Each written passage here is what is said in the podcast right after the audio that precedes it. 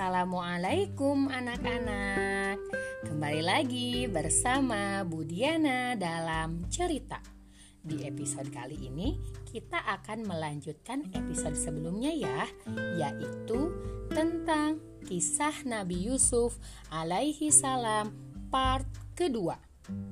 Tapi sebelum kita mulai, seperti biasa, kita akan membaca basmalah terlebih dahulu. Bismillahirrahmanirrahim. Nah, masih ingat di episode sebelumnya Nabi Yusuf alaihi salam diceburkan ke dalam sumur oleh saudara-saudaranya.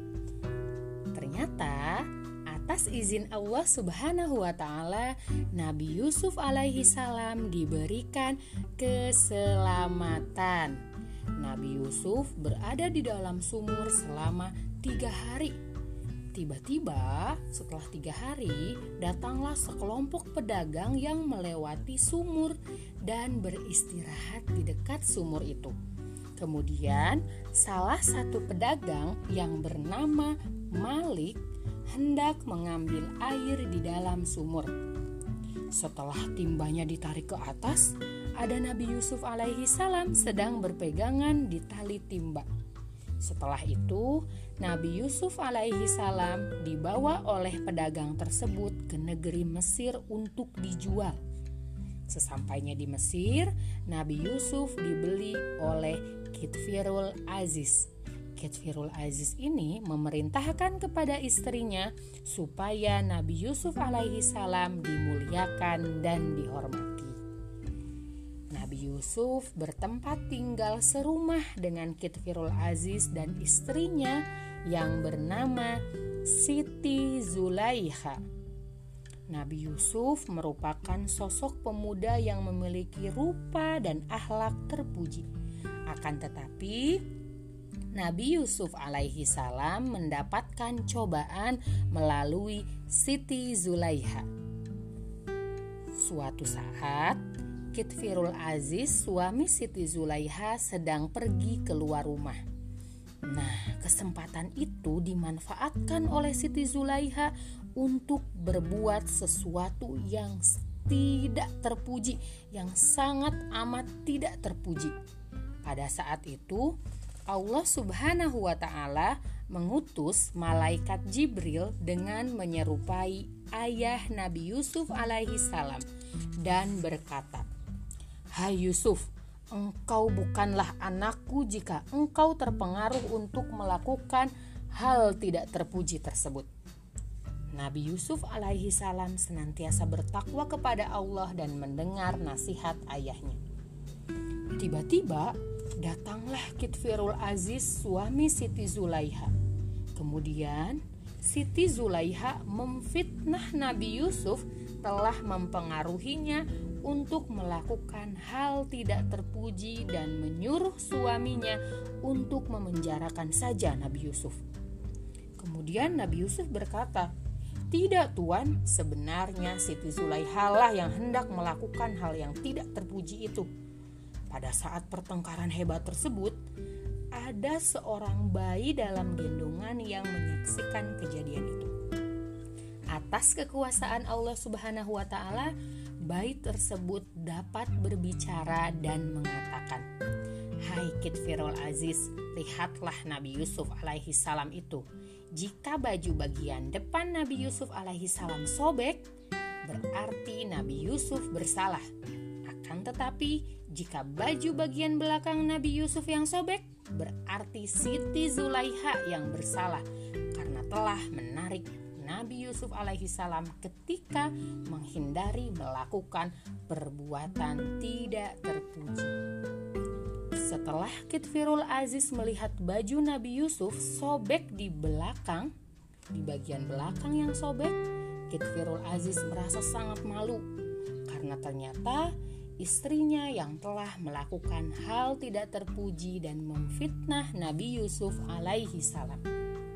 Kitfirul Aziz takut kepada Nabi Yusuf dan berkata, Hai Yusuf, perkara ini jangan engkau sebarluaskan, nanti aku malu.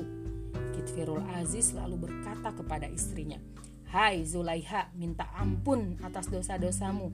Sesungguhnya engkau termasuk orang yang berbuat dosa. Bersambung lagi, episode kali ini akan ada tiga episode ya di kisah Nabi Yusuf alaihi salam. Terima kasih untuk perhatiannya. Sampai jumpa di Budiana dalam cerita pekan depan, tentunya masih dalam kisah Nabi Yusuf alaihi salam. See you. Wassalamualaikum warahmatullahi wabarakatuh.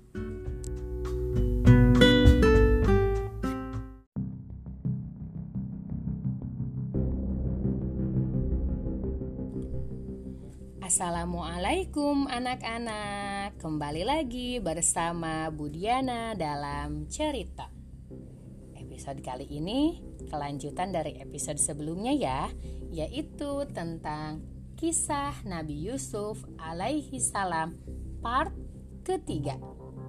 Oke, tapi seperti biasa, sebelum kita mendengarkan, kita akan membaca basmalah terlebih dahulu. Bismillahirrahmanirrahim. Nah, dalam episode kali ini kita akan belajar meneladani perilaku Nabi Yusuf alaihi salam ketika masa paceklik, banyak negara mengalami kekurangan makanan dan tentunya harga barang-barang pun melonjak menjadi mahal. Di negara Nabi Yakub alaihi salam juga mengalami hal yang sama, kecuali negara Mesir yang tidak mengalami hal demikian. Oleh sebab itu, Nabi Yakub alaihi salam mengutus anak-anaknya yang berjumlah sepuluh itu untuk menghadap pembesar Mesir dan minta bantuan bahan makanan. Ketika mereka sudah sampai di negeri Mesir, mereka menemui pejabat yang mengurusi bahan makanan. Padahal pejabat tersebut adalah Nabi Yusuf alaihi salam beliau tidak lupa kepada saudara-saudaranya. Hanya saja, saudara-saudaranya lupa terhadap Nabi Yusuf. Lalu, saudara-saudaranya tersebut ditanya oleh Nabi Yusuf alaihi salam dan mereka menceritakan. Kami berjumlah 10 orang saudara, seibu dan sebapak. Kami mempunyai dua saudara lagi, sebapak lain ibu bernama Yusuf dan Bunyamin. Namun Yusuf telah meninggal dimakan singa. Setelah mendengar cerita tersebut, Nabi Yusuf alaihissalam tidak dendam kepada saudara-saudaranya. Bahkan Nabi Yusuf begitu menyayangi saudara-saudaranya tersebut dengan memberikan bahan makanan yang dibutuhkan dan memberikan segala hal yang mereka inginkan.